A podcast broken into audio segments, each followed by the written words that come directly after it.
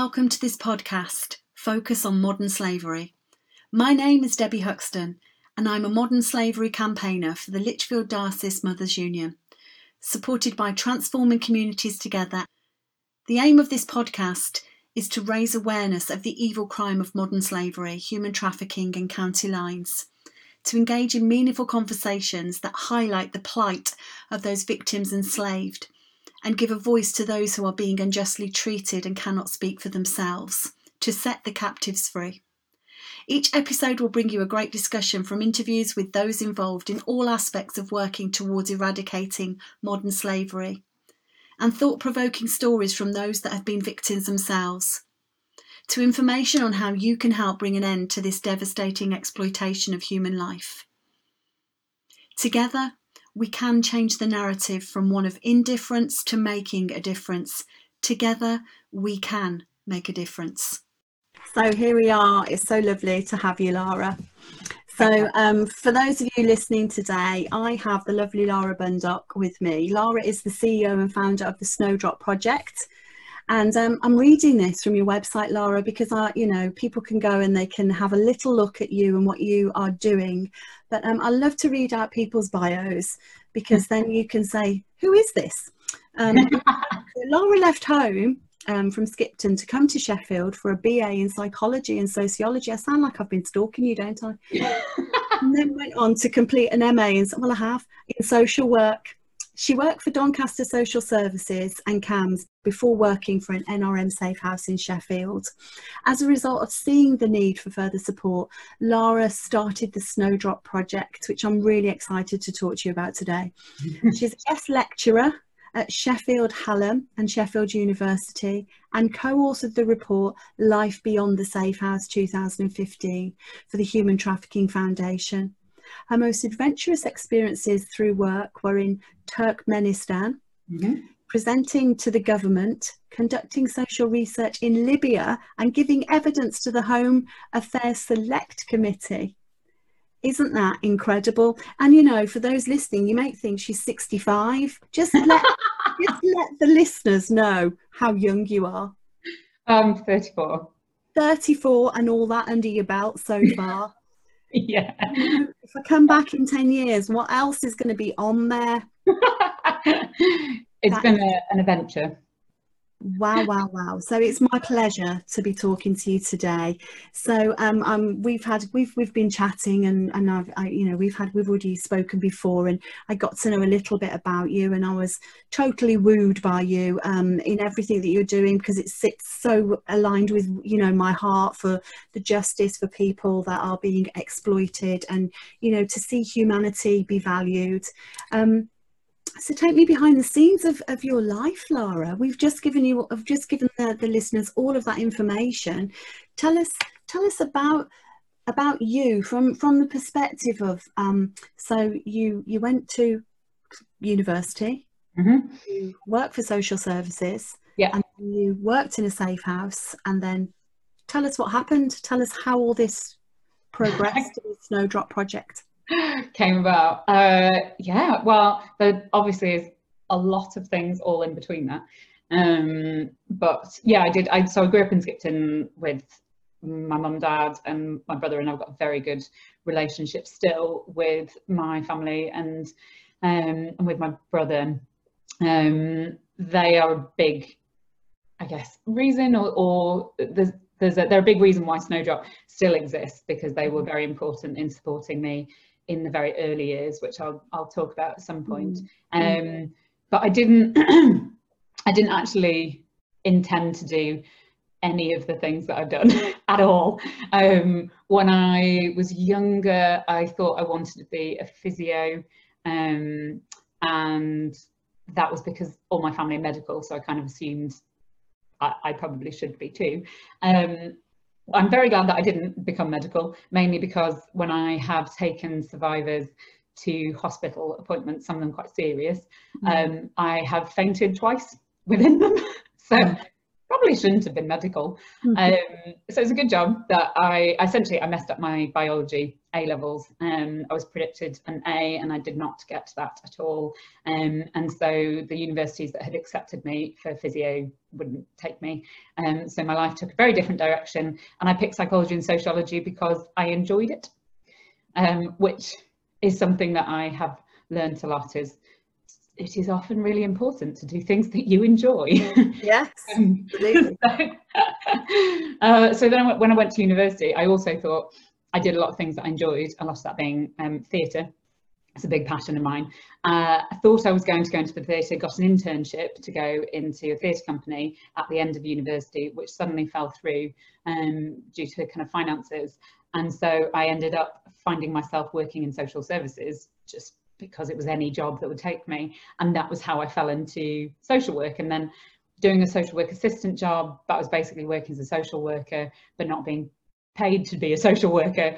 Um, I thought, well, if I'm going to do this job, I might as well get paid to do it properly. So mm. that was why I went and trained basically as a social worker. So there wasn't really any linear plan. It wasn't kind of like I was like, this is what I want to do. I just kind of sort of fell about going, okay, let's follow this route, let's follow this route.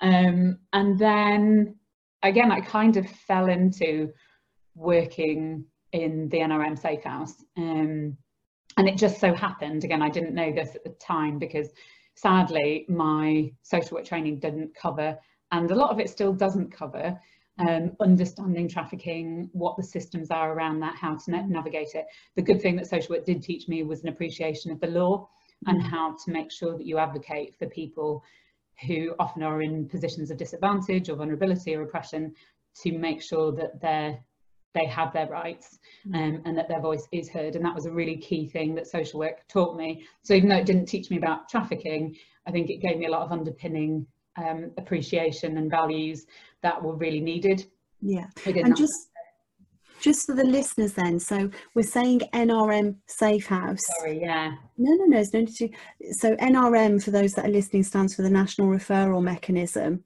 And that was a safe house that had been set up in sheffield for those people that were going through the process of finding themselves victims of being trafficked and then going through the sort of uh, legal process of then finding out if if they were if they had a case or not. Is that yeah. correct yeah, so essentially the national referral mechanism is sort of twofold. One to for for our um, systems to decide whether we believe a what they're saying and b whether they fit our definition of being a victim of trafficking or not. And whilst they're going through that process of decision making, they are then entitled to certain levels of support and protection um, while that is pending. And one of the ways that people can get that support and protection is by going into a safe house. Yeah. Um, so that that was where I kind of came in, and it was um the safe house I worked for was an all female safe house that was it was a, a, considered to be a high need safe house. It was it was a 24/7 supported um, safe house, and when I started that, I mean it was a bit of a baptism of fire because I hadn't had any training. And I used to go home and read every legal document, case study, anything I could get my hands on to mm. understand. Because again the passion for representing people well and understanding what you're advocating for was drilled into me by my social work training but also I mean it'd been there probably from a younger age yeah. I just knew more about how to do it after my social work training. So I, I would i would do that. I'd go home and read lots of stuff. And then when i was supporting people really seeing some level of improvement and as in people starting to feel safe people starting to think about the future, I mean, there was a lot of um, difficulties and a lot of barriers. So there was um, a lot of expression of trauma, um, yeah. whether that be through mental health breakdowns or not understanding what was going on, um, memory recall being very difficult for people, um, all sorts of different challenges that people faced. Um, and a lot of health problems, both physical and mental health problems that we were dealing with. And as I started working there, discovering that the current systems only provided a minimum of 45 days for somebody to receive that support. Um, and when I first started working in there, which was 2011, which was when the the National Referral Mechanism houses uh, went national. Prior to that, they were just in London, and, and 2011 they went national. So when I, I was working in there, realizing that people were being given 45 days, um, some of them a little bit longer, and again now today, however many years later, the that 45 day thing still exists in law in terms of it's minimum but generally speaking people's decisions do take a lot longer to to, to make. Um, numbers are a factor i won't go into all the, the details of why um, but essentially what i observed in that period of time was that a lot of the people that i supported would then serve notice of well here's your decision um, and if it was positive you've got two weeks left to be in this supported accommodation, you've got to leave. If it was negative, you've got 48 hours left wow. to be in this supported accommodation and then you need to leave. And even if they weren't a victim of trafficking, they were often still quite vulnerable people. And so to suddenly exit somebody into the community with only two weeks, even from a prof professional standpoint, having to trying to work out how to create that support plan and move somebody on in a healthy way is almost impossible mm. and and for that person to suddenly be told you're leaving there's there's very little else for you after this and um, there are all these systems that you've got to navigate whether it's housing or benefits or immigration um, or finding a job finding education um, looking after your family whatever it might be you've got to do it alone. And understandably i would see people either come back to try and contact me or housing officers, GPs, solicitors, whatever it might be, some sort of professional who was involved for a very specific reason, but not a, not somebody who would take the responsibility of helping that person navigate what was happening to them, um, would contact and say, you know, why aren't you involved? Is there anything you can do? This person is falling apart, you know, and it would range from um, people's mental health um, getting worse, um, drug and alcohol problems developing, um, debts building up, tenancy breakdown, mm. um, people not got, getting what they were entitled to, people not understanding the systems, people feeling really isolated and lonely, people getting back into exploitative relationships, people going missing. And it was just kind of one thing after the other, after the other, after the other. And while I worked as a social worker in statutory services, I used to do support in the community for children who were in vulnerable homes and difficult situations. And I kind of thought, well, if we can do this with children, why on earth aren't we creating a system that exists to support people who are moving on from safe houses and supporting them in the community? And you know we we look at rehabilitation when people come out of serious physical health problems from from surgery and things in hospital and you know we have community services. And and really what people have gone through is, is almost the, the kind of the mental health version of that where you have where people have often been very seriously abused and had their rights taken away from them and sometimes that will include the physical abuse as well. And then we weren't considering actually we've put them into essentially A&E and or kind of short-term hospital admission. And then we're not thinking about recovery. We're not thinking about reintegration. We're not thinking about the next steps. Mm-hmm. um, so we're just putting a sticky plaster on essentially what is a gaping wound or a broken leg or whatever and kind of acting surprised that that hasn't worked mm. um, and so basically came up with an idea long story short where I brainstormed on a piece of paper, um, drew a little stick person because my art not always the best, um, and I brainstormed around it um, what I could think of that would be all of the potential areas that people might face and struggle with or not know how to navigate or need support with when they left the safe house. And then around that, I brainstormed if somebody was going to walk alongside them and support them, what would they need to be trained in in order to do that? Because that's a big thing that I'm passionate about is if you are supporting somebody and advocating for somebody, it's really important that you understand their rights and that you understand what they're navigating because if they're coming to you to ask can you help me to navigate this? and you literally don't know how to navigate it it's a bit of a problem. Um, and you can kind of cause sadly more damage by providing support that isn't well trained um, and well equipped. And so it's like I said big passion. Um, and so the, the baseline of what I started started from the perspective of good quality training for people who would provide support to people who'd left the safe house. And it would be on a voluntary basis in terms of the person who was exited from the house would have the option to take it. They, they didn't have to. They could say, no, I don't want follow-on support. I don't want to engage. Um, or they could say, yes, I, I would like somebody to help me. And at the beginning, it was volunteers that we trained, um, mainly because A, there was no other option. I had no money. Um, and it was only something small at the beginning that was just like this sh should be done. And the only way to do it is if we train people who've already had experience in supporting vulnerable people. And so that was kind of where it started. Um, I, I did go to my boss and my boss said it's a good idea. Um, we we won't support you in it. And that that was again probably to do with the finances mm. side of it. Um, she said but if you can find one other person to do it with you then you should give it a go. And that was probably one of the best pieces of advice I would receive. I've had lots of other good pieces of advice afterwards, but at the time, that was probably one of the best pieces of advice that anybody could have given me to then go the long haul mm.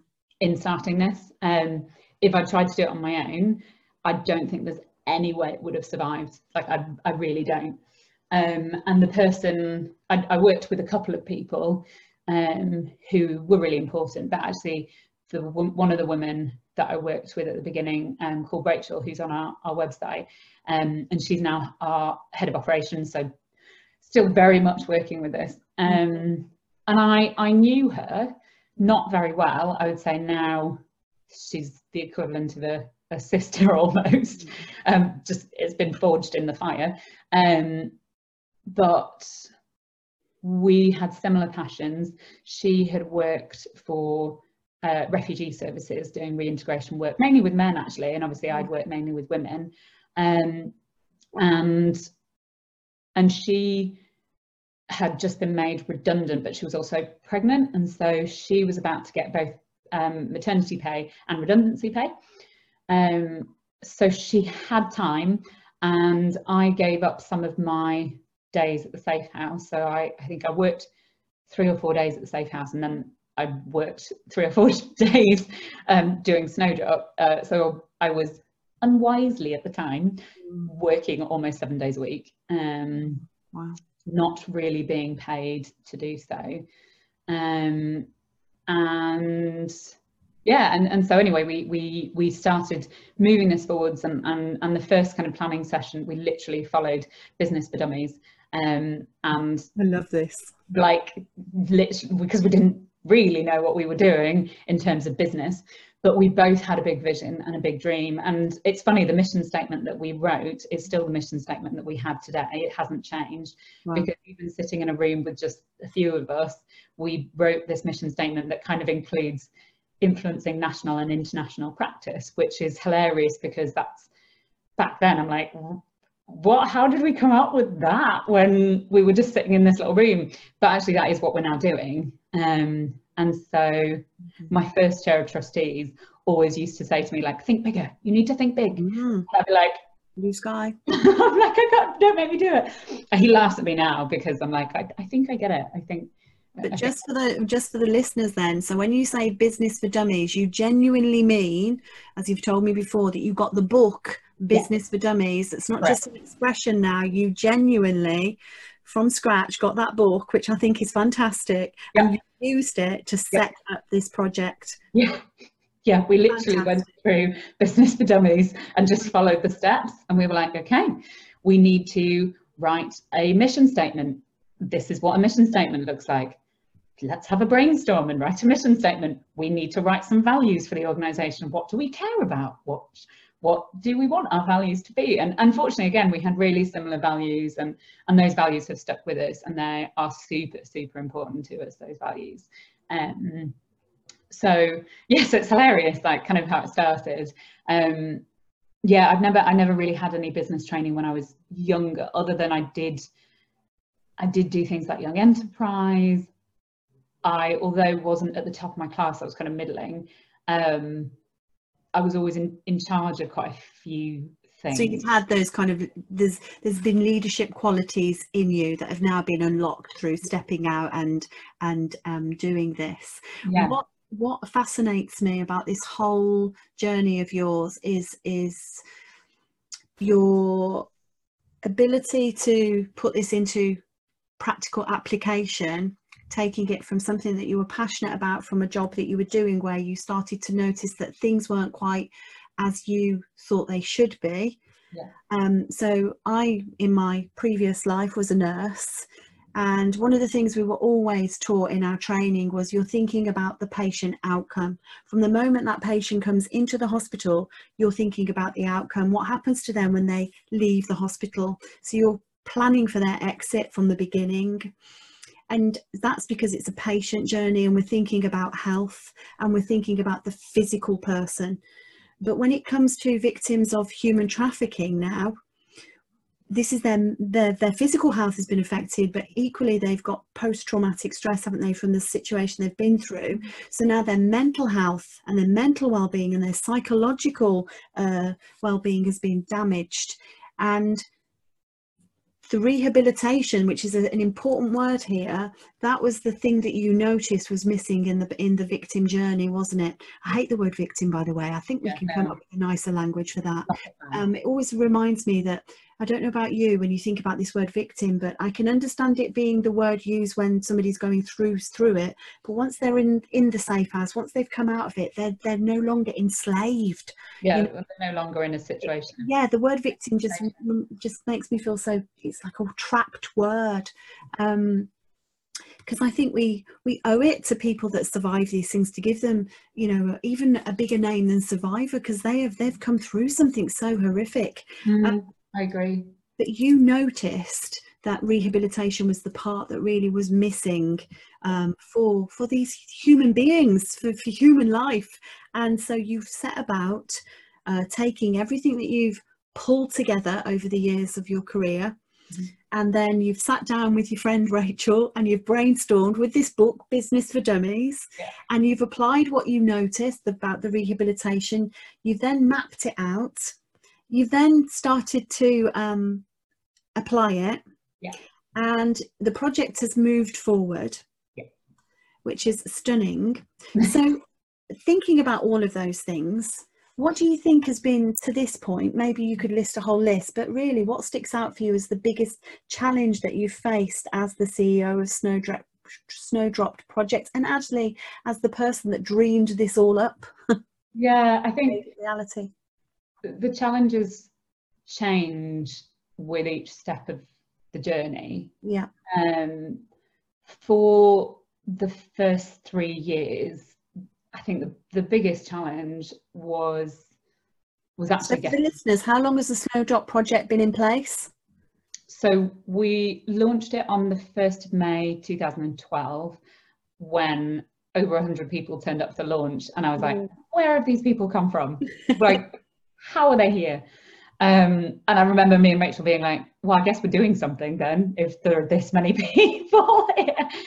Um, but because of that, we we actually then took another six six months, I think, to develop our policies and procedures and our referral process and our applications for volunteers and our training program. So we didn't start training people till August and we didn't start supporting people till October. So yeah, operational October 2012. We became an official charity October 2014. So two years later, we became an official charity. And then two years after that, we got our first lot of very large funding.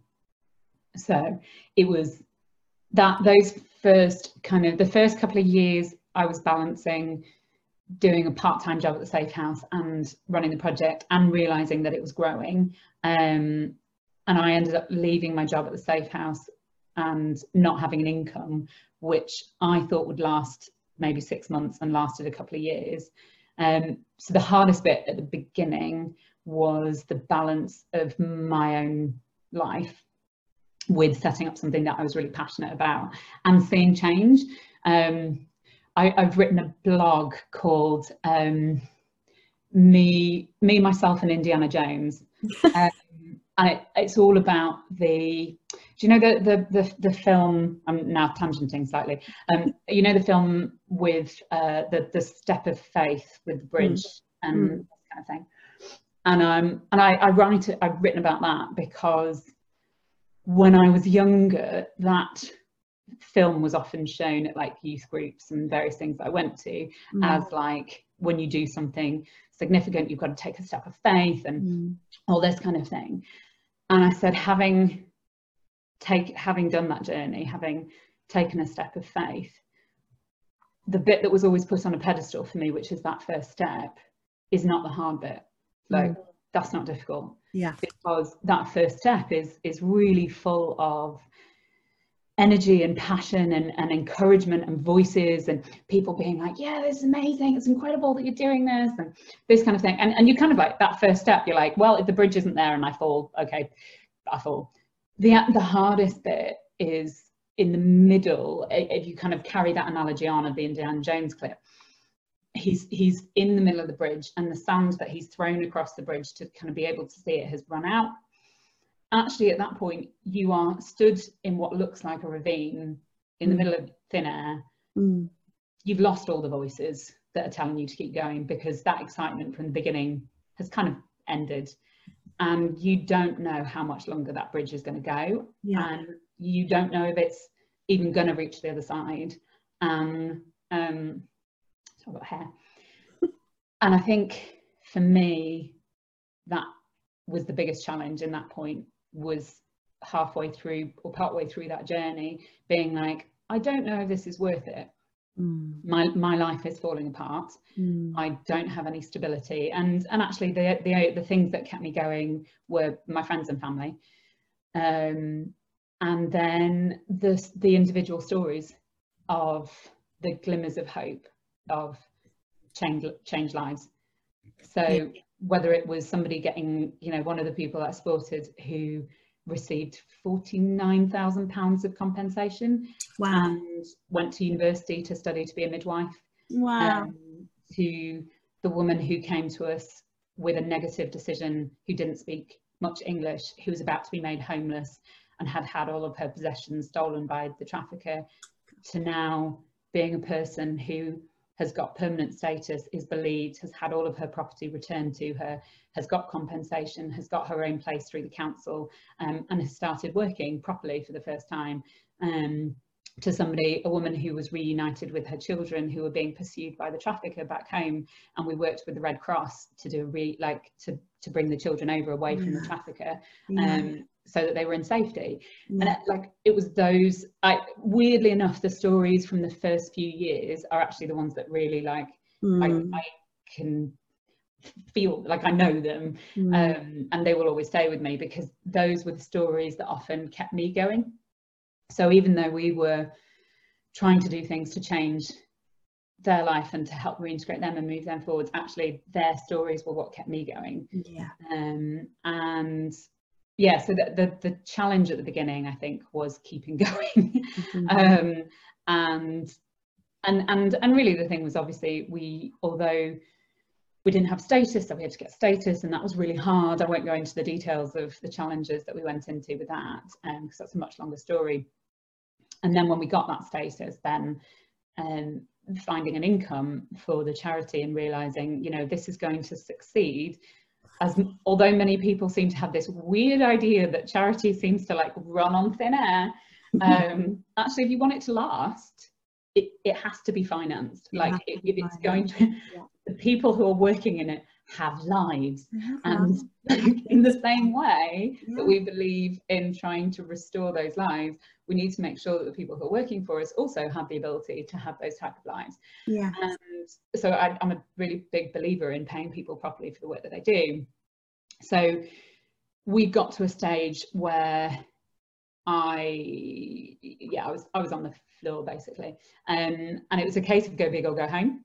Um, mm. and we applied to the big lottery for uh, quite a significant sum of money. Um, and we got it. And I remember, interestingly, I have a year left in me, and mm. that was the 31st of August 2015. Mm. And I, me and Rachel worked our butts off, mm. and the money from the big lottery came through to the bank account on the 31st of August 2016. Wow. Um, and so it's just it's one of those like there, there are quite a few things like that in the snowdrop journey that are like really significant. So yeah. then anyway that was that was the first challenge um and getting through that. And then when we got finance it was um taking on a staff team who were going to be just as passionate. And do you know what? Like that almost wasn't challenging. That was mm. an absolute delight. Mm. loved it Mm. Um, we still have most of the staff that we employed at the beginning still with us.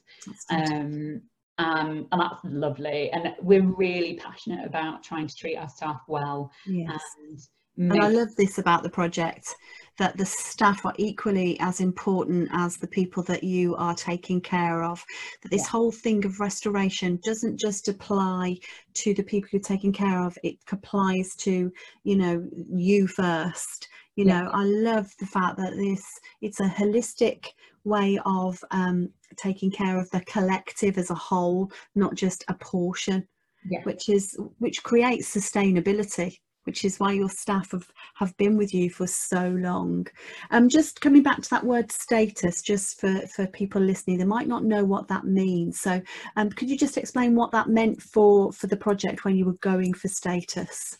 Yeah, sure. So you can run as an unregistered, um, sort of unofficially registered organisation. Yeah. Um, actually, for, you can always you can keep running as as a sort of a voluntary organisation. A lot of small organisations do, but you are sort of kneecapped by the fact that you can only take in a certain amount of money. It's quite a small amount. I believe it's maybe five, ten, yeah, something like that. It's quite small. Um, so when we realized if we really want to do this we're going to need a lot more money because we're going to need to employ people to do what we want to do um, so we're going to need more than 5,000 10,000 pounds so you then go through a process of deciding what type of um, structure you want for the organisation, we decided that we would go for what's called a charitable incorporated organisation. Um, essentially, it means an official charity. Mm. Um, which then means that um, nobody. So when people talk to me, they're like, "Oh, so do you own you own the business?" And I'm like, "No, I can't. I can't own the business. It's not mm. legal for me to own it. Mm. Um, I am employed by the charity as the CEO. I don't own it. Um, and so that that um, process of going through, you have to kind of develop sort of rules that ch the charity are run by. You have to get a voluntary board of directors who I report to and discuss things with.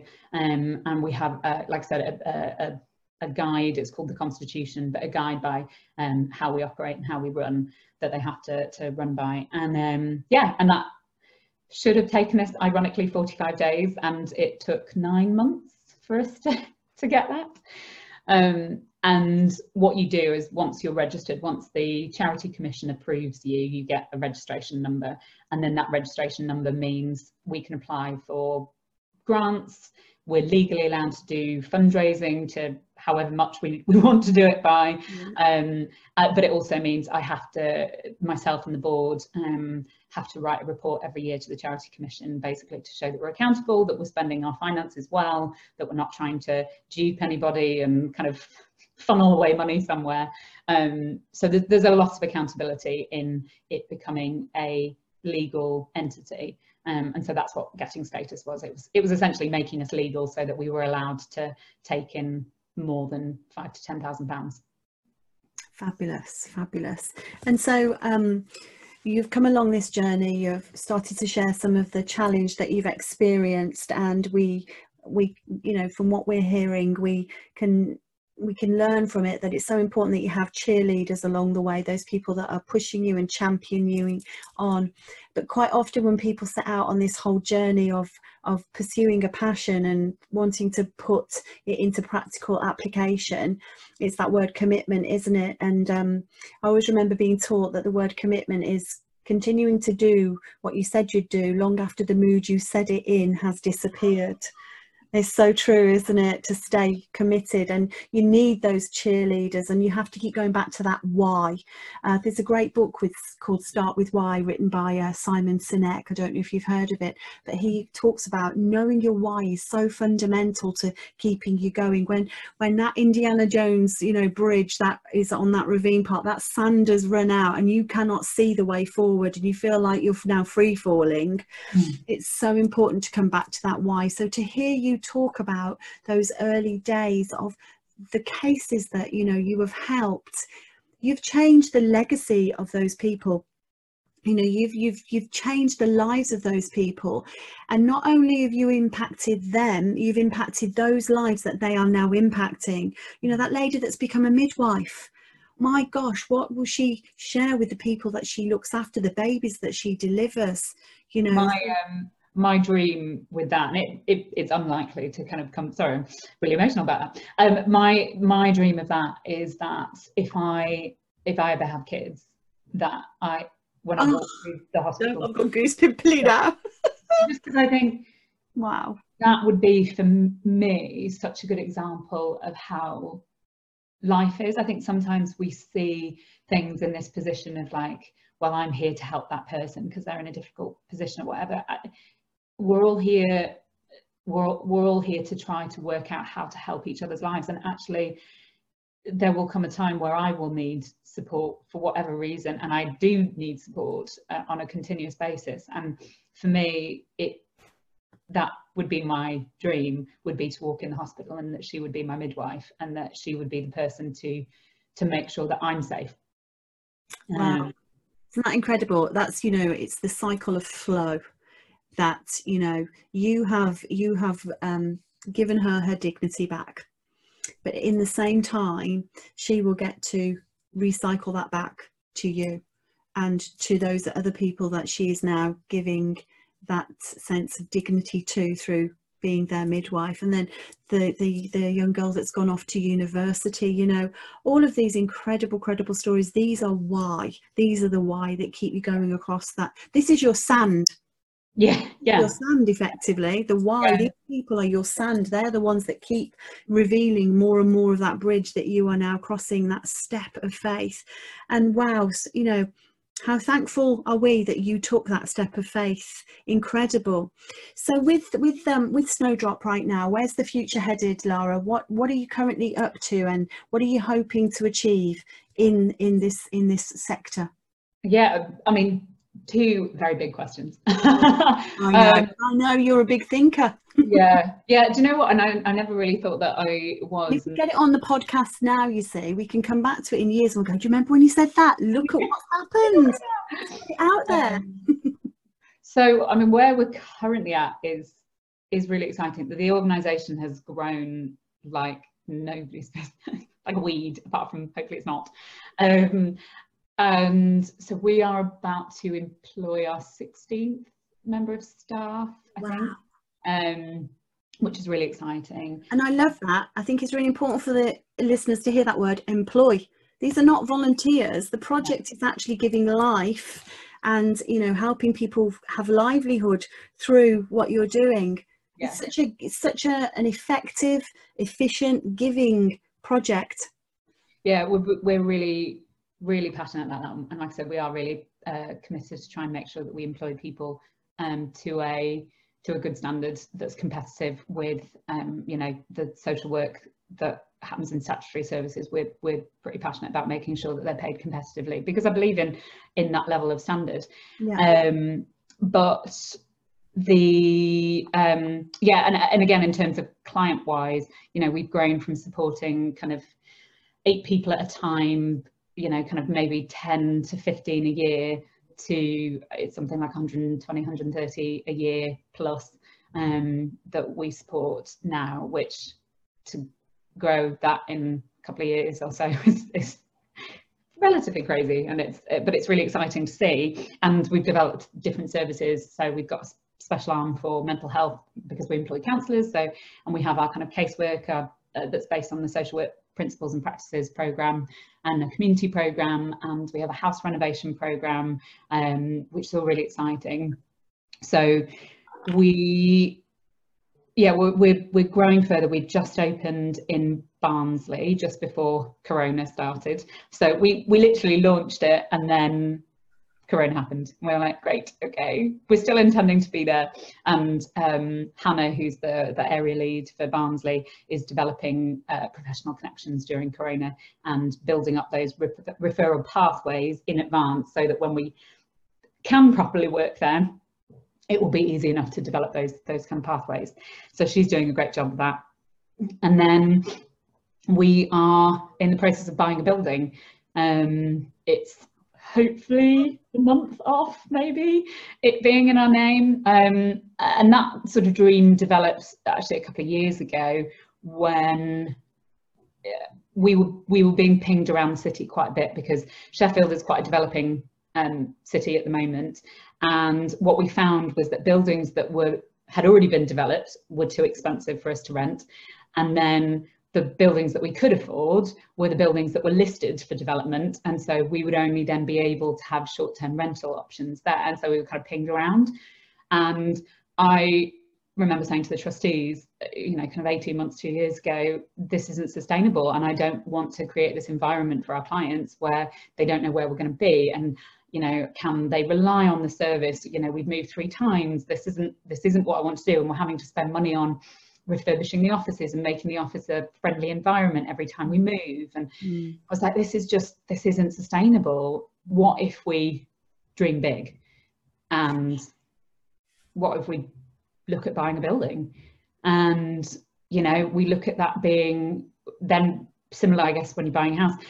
We're not putting money down the drain. When we pay the mortgage actually it's becoming our building and let's see if we can pay just what we pay on rent or less than. So actually the money going out is less and it's investing in something for the long term, the longevity of, of um, the charity and for clients to rely on. It could also potentially be a revenue stream in that we're looking at renting out parts of it that we don't use. And so again, we've got that level of consistency where we can provide and make sure actually in the long run, we're not going anywhere and we can hopefully communicate to clients that you can trust that we're not going to be a service that disappears. We're not going to be a service that you kind of feel uncertain of. And um and it's also a building that we can take ownership of. So we can create it into the environment that we want. It can be a therapeutic environment. It can be an environment that feels like home. Um and and that's that was what we wanted to create. And so i started having this kind of conversation and then all of that, that then became a reality of like okay like come up with a strategy come up with a, a way that we will do this. And again if you would have talked to me about strategy four five six years ago i probably would have been like um, whereas and somebody once said to me like i think you have a really strategic brain. And i remember being like i don't even know what that means. Uh, all right. Um, and so yeah, so that's kind of what we came up with was let's give this a really good go. Um, and in the last sort of 18 months, um, and I'm really proud of the fundraising team. They're just amazing what they've managed to achieve and the people that we've got on board. And like I, the team just, I, I cannot tell you how incredible the members of the team that we employ are. Like I just, I marvel at the skills and the passion and the things that they bring to the team. They're just, yeah, that I, am constantly amazed by it. And like, I feel so privileged to wow. at such a great organization because of the people.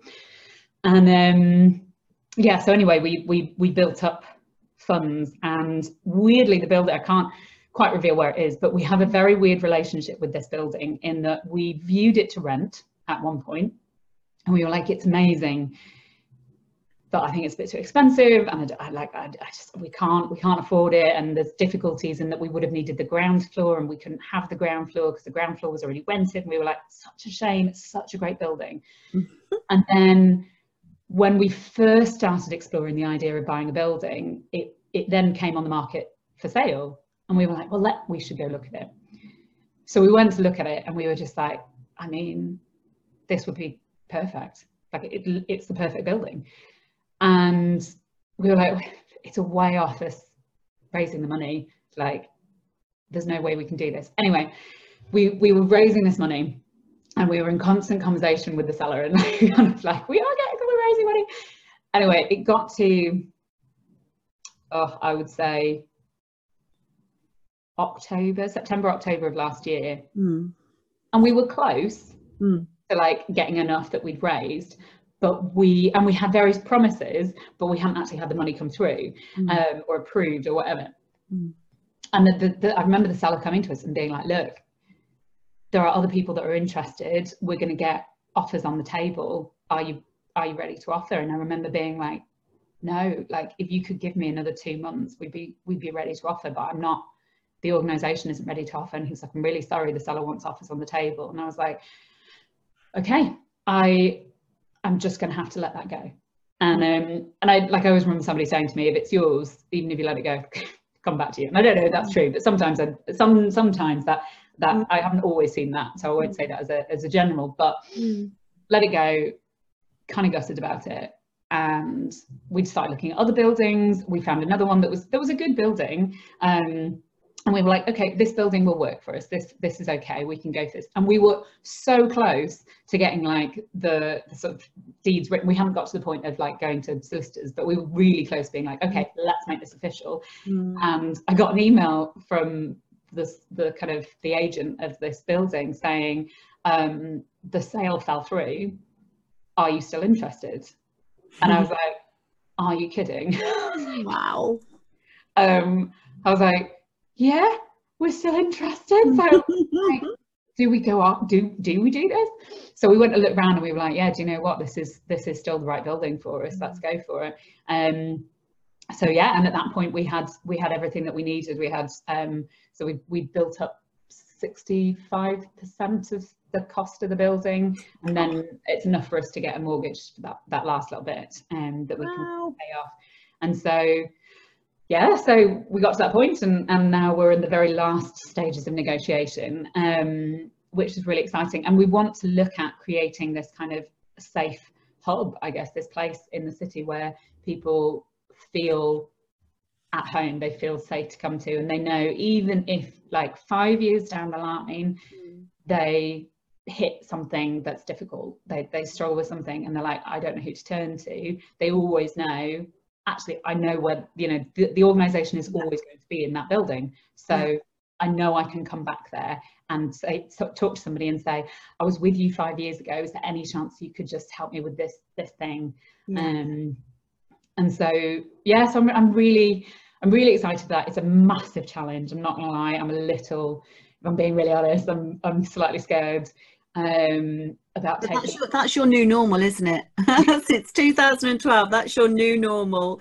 Just running slightly scared, but slightly scared yeah pretty much um allowing it to hold you back. Yeah, and that, you know, it's, there's a new standard that comes with this. I was talking to Rachel about um, how the people that we employ now in the organisation, you know, we've, we've really tried to make sure that we are tight in our policies and procedures and things, but like, you know, we've been growing at a rapid pace for Mm. three, four years.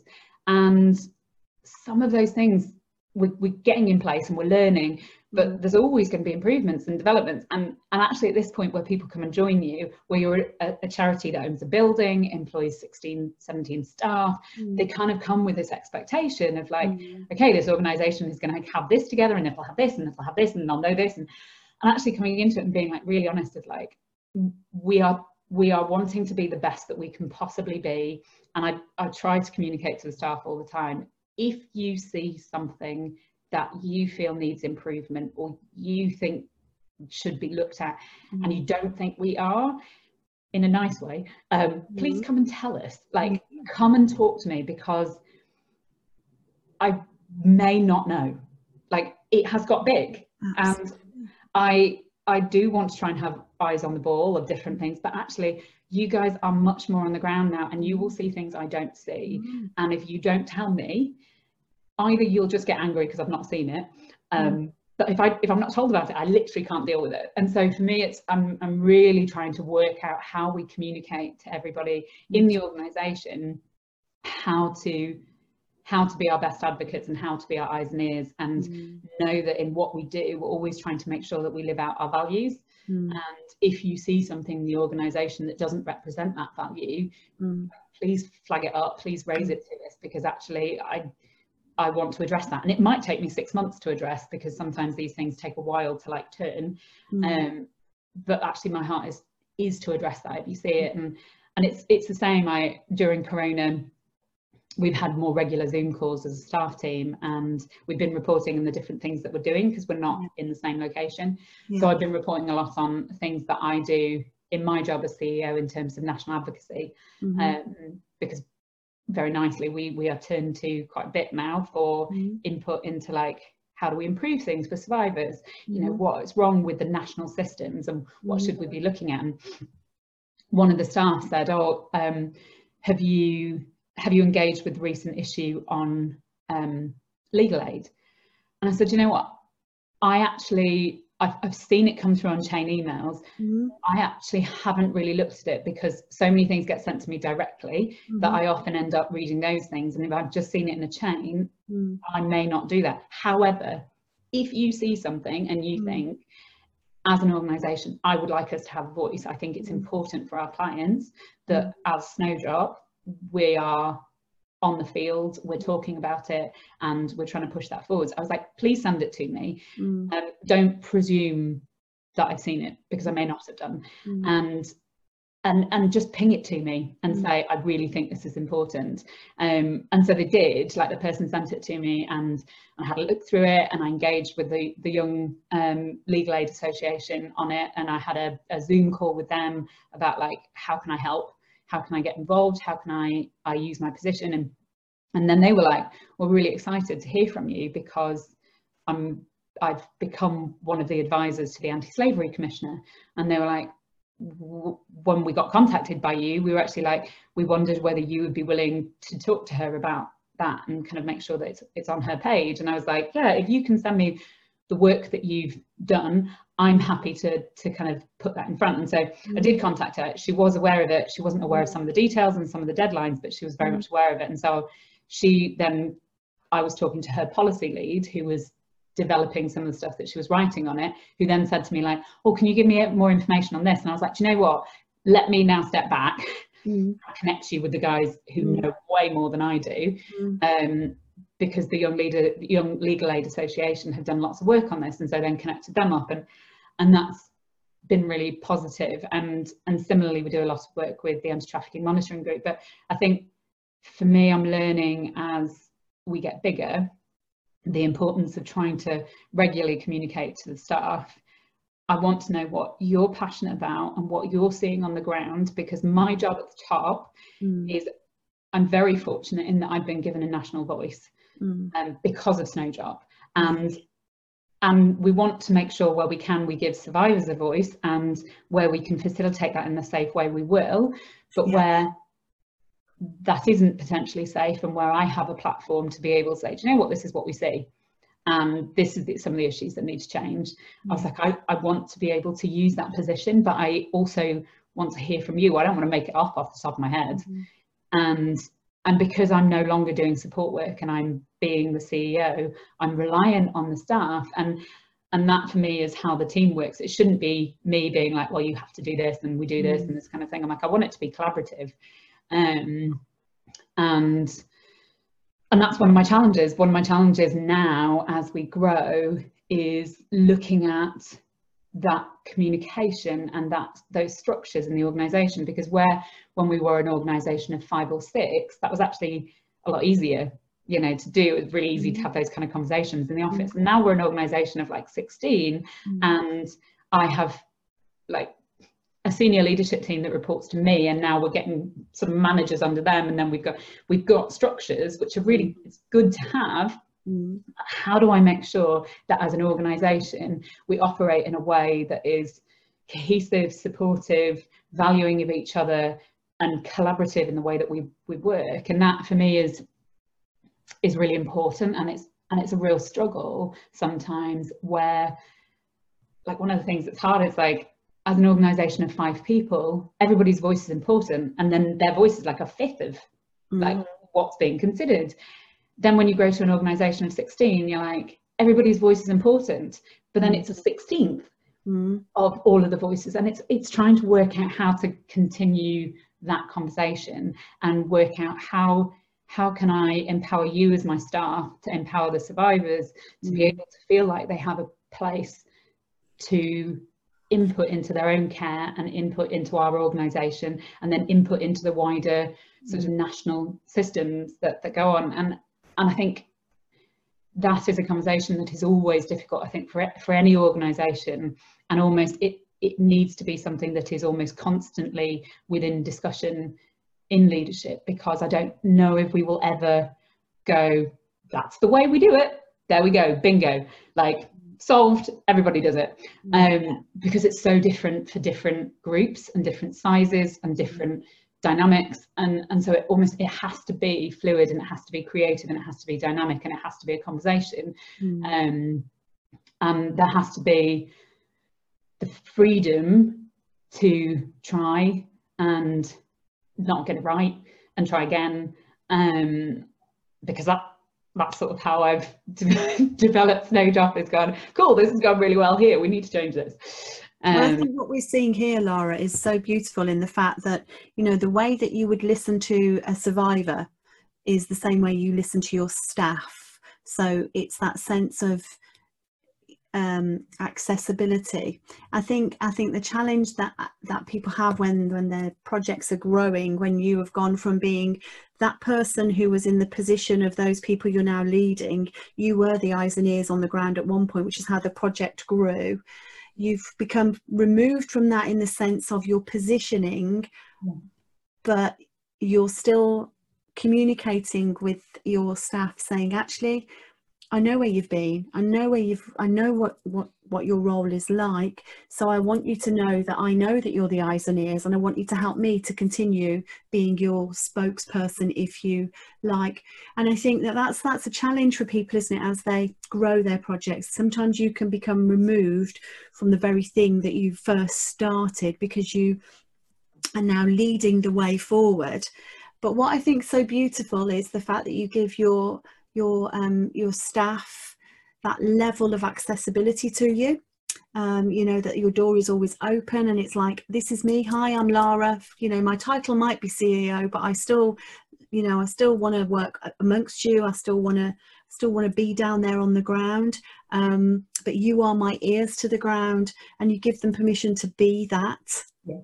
which That's- is really really what I want and I, I I try to constantly challenge myself in how I'm doing that. And and actually one of the, the best people in that is and again it's this relationship that I've built with with Rachel. And we talked about trying to make sure our um, relationship in, in in the organization is also indicative of how we would want things to run with other people. And and we have very much a relationship where and it's a both and she's called me on stuff where if we see something that we think actually that either that doesn't fit in with who I know you are or that doesn't fit in with the values that we have as an organization and we always we were discussing this the other day we never approach that conversation from a position of doubt or pessimism or like um, I think that you've done this out of a bad place.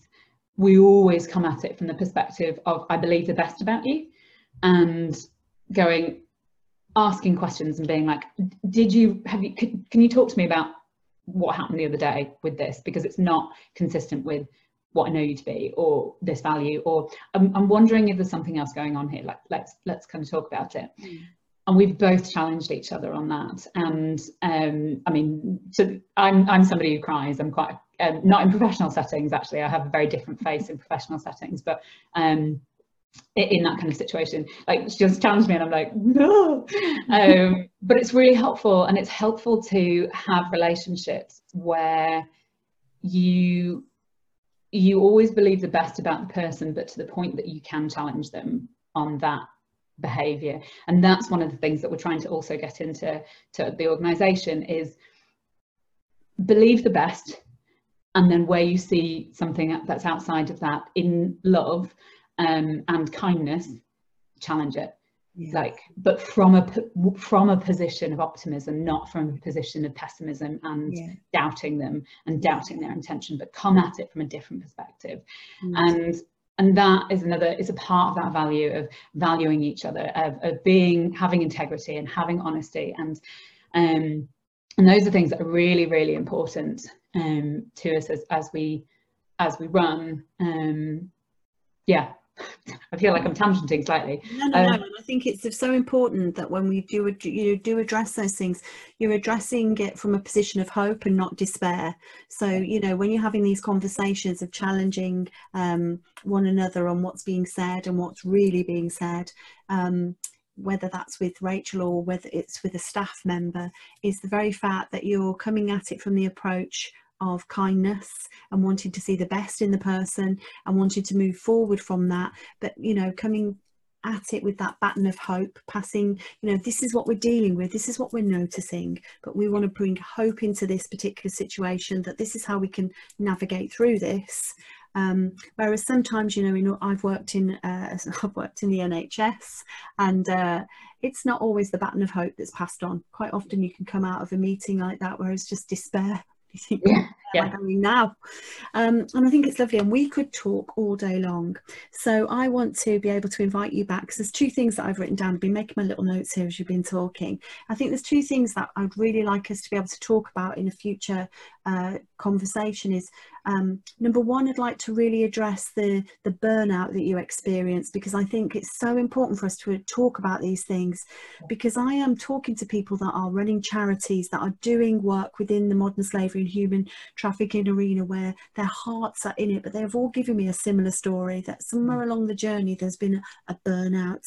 Um, so I really would love to for us to talk about that because I think that might be encouraging and empowering for people to hear about because um, they may be experiencing it themselves or it may resonate with them thinking, "Oh my goodness, thank goodness I'm not I'm not doing this alone."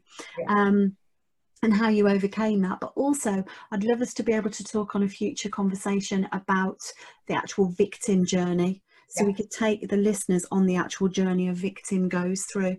Um, because it's so important, isn't it, that when you start to hear the human side of this, I mean, all the policies and procedures and legislation have got their, their place on one side. But when you actually get back to the heart of the matter, this is actually an individual that's been affected, whose life has been impacted through an evil, abhorrent crime um, of, you know, being enslaved and trafficked.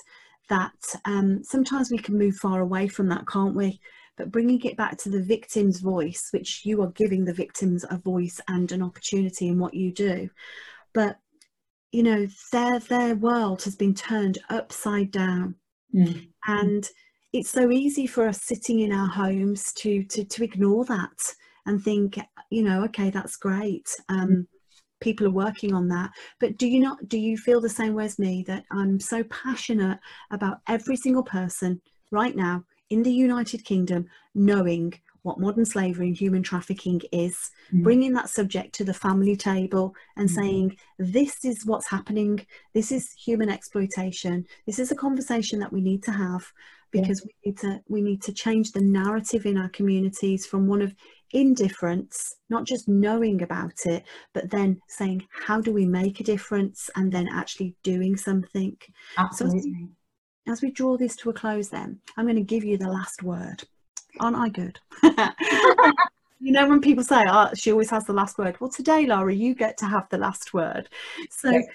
finally, what would you, what would your call to action be for anybody listening right now when we're talking about human trafficking? So you did put this in the one beforehand, and I did try and write a couple of notes um, because I was like, it helps to have that. Um, one, so I've written three things.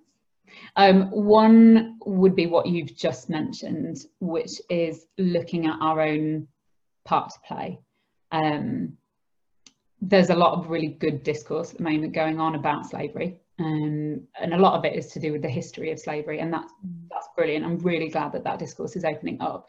I would like to see the next step of the journey of looking at our own collaboration in in seeing that actually modern slavery does exist and people often say that's really overwhelming because how are we meant to know and I, and I, what I usually say is yeah you're right like it is, and you cannot know at the moment every single area because we don't have the systems to do it. However, what I would say is a where you hear that it is happening, and certainly if it's not being addressed, then don't shop there. Like as hard as that is, if you have heard that it is happening in an organisation and they're not addressing that, mm. then don't shop there. Mm. Um, similarly, I have done where I can do so. I, I one of my releases from certainly from burnout um, is uh, exercise. Um, I'm now very passionate about exercise, and when I had to replace my trainers, I know that trainers are an area where a lot of modern slavery exists, and so I did some research using a website called The Ethical Consumer. Mm-hmm. And one of the brands that came up top in terms of how they look after their staff and their overseas um, recruitment and their supply chains was an organisation called Innovate, which INOV-8. Um, and I, from that, I then went and researched their company as well and found, yeah, actually, not only do they just kind of like address it, but actually they actively employ people well in those countries. Mm. And and I thought, yeah, brilliant. The trainers are not more expensive than another than a high street brand. Um, so and they're really nice. So I was like, okay, that, those are my trainers, and that's where I shop for my um, my workout gear. And I, I think there will be other places where I buy things where I mean I don't even I don't think there is I'm not sure whether there is any organisation that produces sugar that doesn't have slavery in it. So then it becomes really difficult because you're like, I, if we need to buy sugar, sadly, there isn't anything to do that, which I guess would then lead on to my next call to action, which would be to join in on petitions and lobbying. Mm. When I was younger, I never used to think that they made a difference. Um, I was like, well, really, who am I to just sign this document? It can't really mean that much. It actually does. Mm. Now being somebody who's involved in lo- policy and lobbying, mm. I've seen the difference that those those kind of online petitions and campaigns and letters to MPs, what that actually does. And similarly in leadership, where I would say to my staff, please tell me, I may not know about it. I mm. often now think with some of our MPs, like, tell them because mm. they might not know. Mm. Like, send that letter that's been pre-written for you, that all you need to do is stick in your postcode and it sends it to them. Because maybe you're the only person that's doing that. Mm. And, and so what I would say is like join in with your petitioning and your lobbying because it does make a difference and it does mean that people in power become more aware and potentially do look at it and I have seen change happen because of that and so I would really encourage people like mm. engage in that become mm. more aware of what what you're going into um, and then lastly I mean there's always become more aware of of trafficking and, and what the signs are but mm. actually I think for me, the other thing, and it goes around as a catchphrase on Facebook quite a lot, but for me, sounds really cheesy and really cliche, but in your interactions with people, um, be kind and be empowering because for me, that's the opposite spirit mm. of trafficking and exploitation. Mm. Trafficking and exploitation is never done from the perspective of kindness or empowerment. No it's done from the perspective of oppression and control. Yeah.